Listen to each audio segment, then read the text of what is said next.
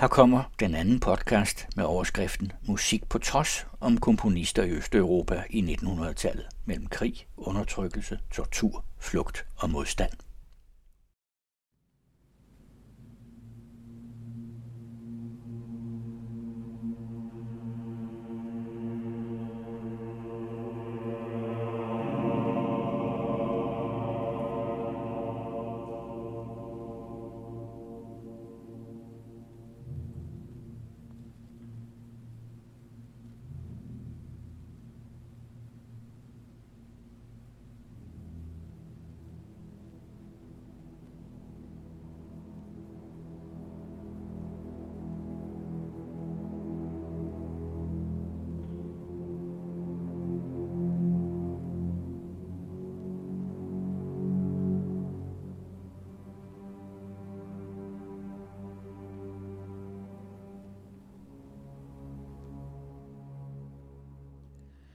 Krig, undertrykkelse, tortur, flugt og modstand er en voldsom overskrift.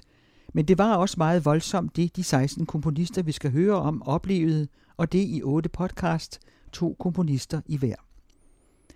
Flere af dem døde i koncentrationslejre, andre flygtede og kom aldrig tilbage til deres fædreland. Alle havde voldsomme ar på sjælen. Her i den anden skal vi høre om to, der begge også levede i efterkrigstiden, Krzysztof Penderecki fra Polen og Krešimir Baranovic fra Kroatien. Penderecki er født i 1933 og var dermed ikke direkte involveret i 2. verdenskrig, som sluttede, da han var 12 år. Men den har fyldt voldsomt meget i hans liv, og han har skrevet mange værker, som handler om 2. verdenskrig. Penderecki var hele livet påvirket af den og atombomberne over Hiroshima og al anden uretfærdighed, der overgik menneskene. Hans land var udsat for folkemord under 2. verdenskrig, og da krigen var slut, blev Polen igen lukket inde af den kolde krig. Baranovic er født i 1894 og levede hele sit liv med 1. verdenskrig og 2. verdenskrig og den kolde krig. Han holdt sig overvejende til Kroatien og Serbien, som undervejs i hans liv begge både var i krig med hinanden på nogle tidspunkter og forbrødrede på andre tidspunkter, og som begge blev del af det daværende sovjetiske Jugoslavien. Han blev fanget og sat i Stara Gradiska, som oprindeligt var et fængsel, men som blev brugt som koncentrationslejr under 2. verdenskrig. Først skal vi høre om Christoph Penderecki.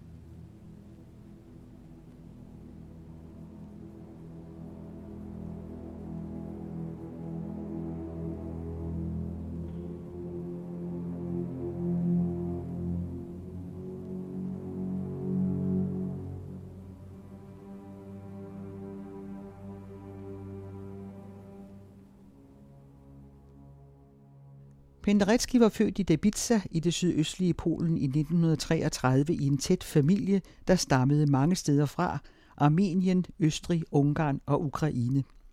Han var seks år gammel, da krigen brød ud, og familien blev tvunget til at flytte ud af deres hjem, som blev konfiskeret og skulle bruges til fødevareministeriet.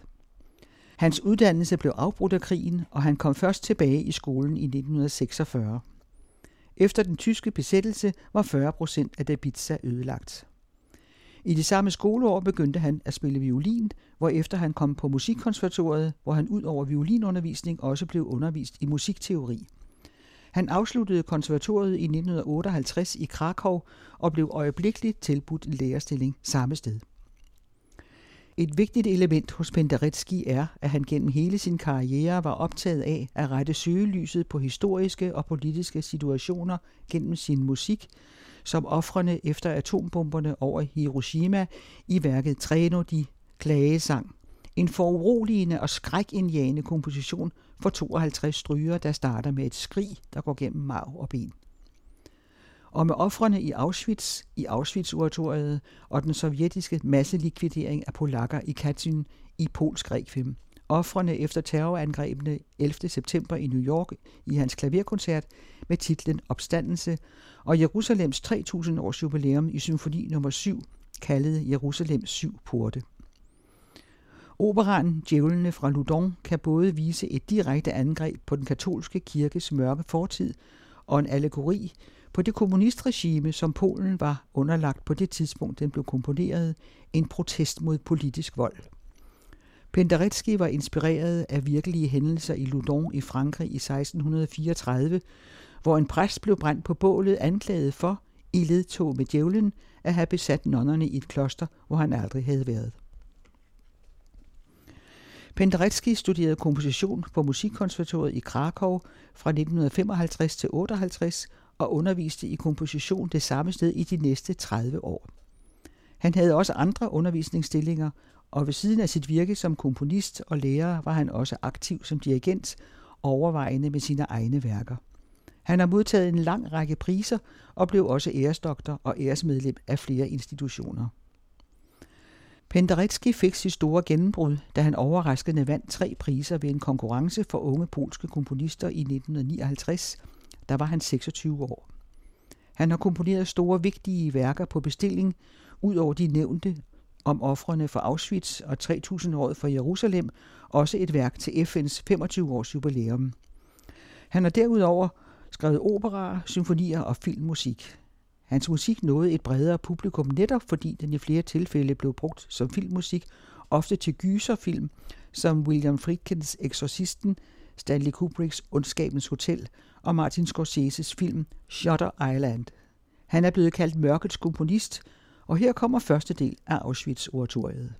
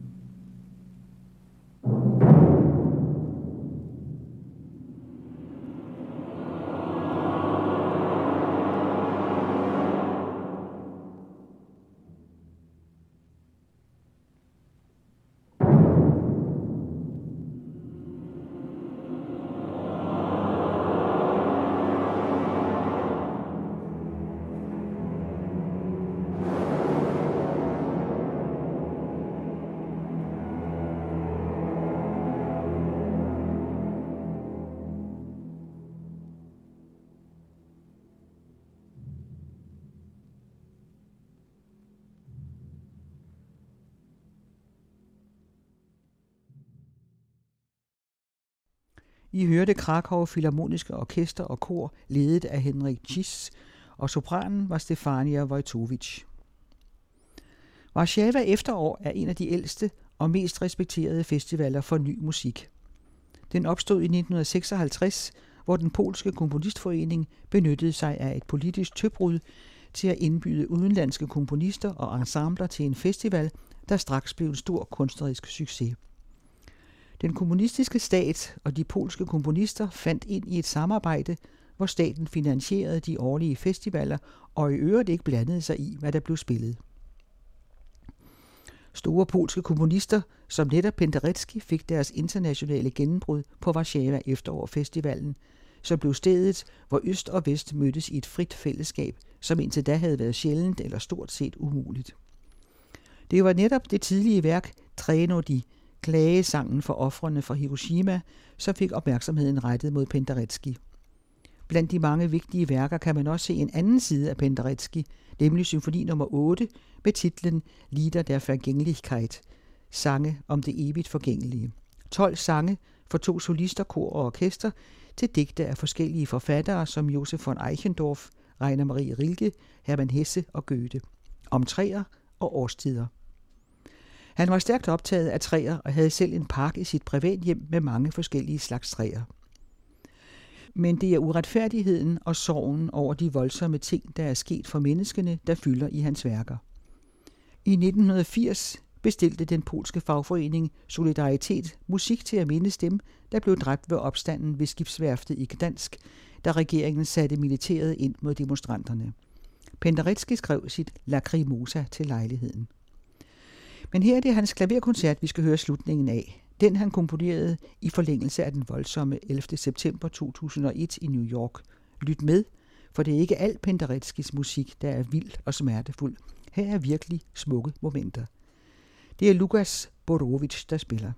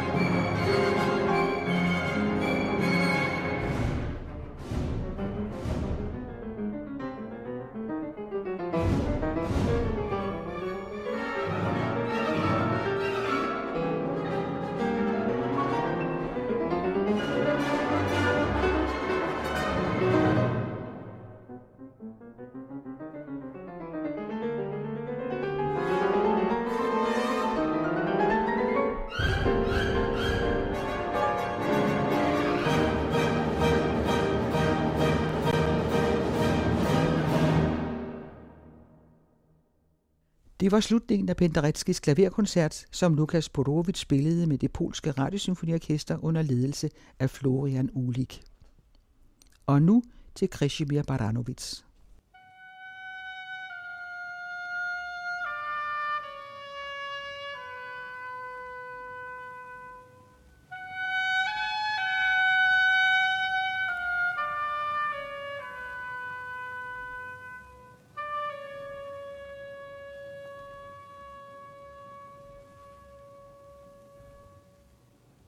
Baranovic blev født i det spændingsfelt, som Balkanlandene har været i i århundreder, og dermed lidt historie. Efter mange hundrede års flytten frem og tilbage blev Kroatien i 1800-tallet besat af franske tropper sammen med flere nabolande og blev kaldt de illyriske provinser. Men efter Napoleons nederlag i 1814 kom Kroatien under Østrig.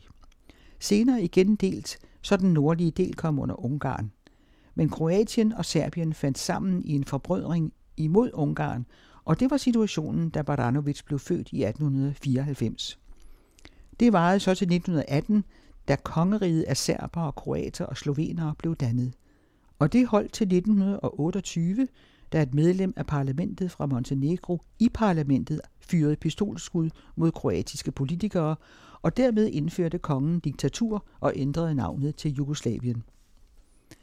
Det blev der sat en stopper for ved det tyske angreb på Jugoslavien i 1941, og den uafhængige stat Kroatien blev oprettet. De mange serbere i landet røg ud i bogstaveligste forstand ved, at Kroatien og Bosnien-Herzegovina i ly af den tyske besættelse foranstaltede massemord på dem. Efter 2. verdenskrig blev landet gendannet i den nye kommunistiske forbundsstat. Og det var sådan set i det land, Baranovic levede hele sit liv, fra han blev født i den smukke by Šibenik ved Adriaterhavet i 1894, og til han døde 81 år efter i Beograd i 1975. Han var meget tidligt på musikkonservatoriet i hovedstaden Zagreb og studerede horn og musikteori og afsluttede allerede i 1912, 18 år gammel, men så fortsatte han i Wien på Musikakademiet, og der fik han undervisning i komposition. Året efter var han tilbage i Zagreb og blev dirigent på operan. Han var lige 20 år. En koncert i 1916 i Zagreb, som man kalder historisk, nemlig en koncert for unge kroatiske komponister, deltog han i med et koncertpræludium for orkester, så han var meget tidligt ude. Ellers bevægede han sig egentlig ikke så langt væk fra sine nære områder i sit liv, men i en periode var han på en flere år lang turné med det berømte balletkompani Anna Pavlovna til Tyskland, Holland, Schweiz og Italien. Det satte sit præg på hans kompositioner, for han har skrevet en del balletmusik, for eksempel over H.C. Andersens Den lille Idas blomster i 1925, og året før nok det allermest kendte af hans værker, Honningkagehjertet. Her skal vi høre en dans fra den ballet.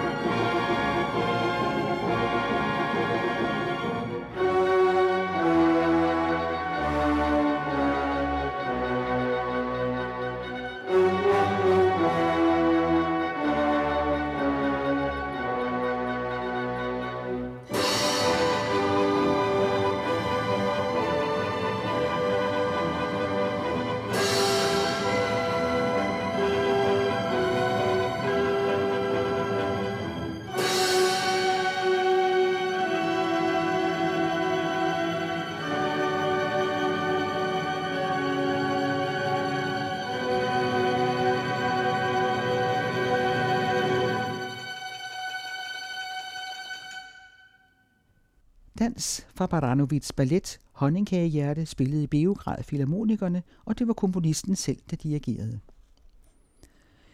Krešimir Baranovits karriere var mindst lige så meget som dirigent og som direktør for operan i Zagreb i mange år, som den var som komponist. I 1930'erne stod han for mange store operaopførelser og første opførelser af værker i Kroatien, og han var en velrenommeret direktør for operan i Zagreb i mange år.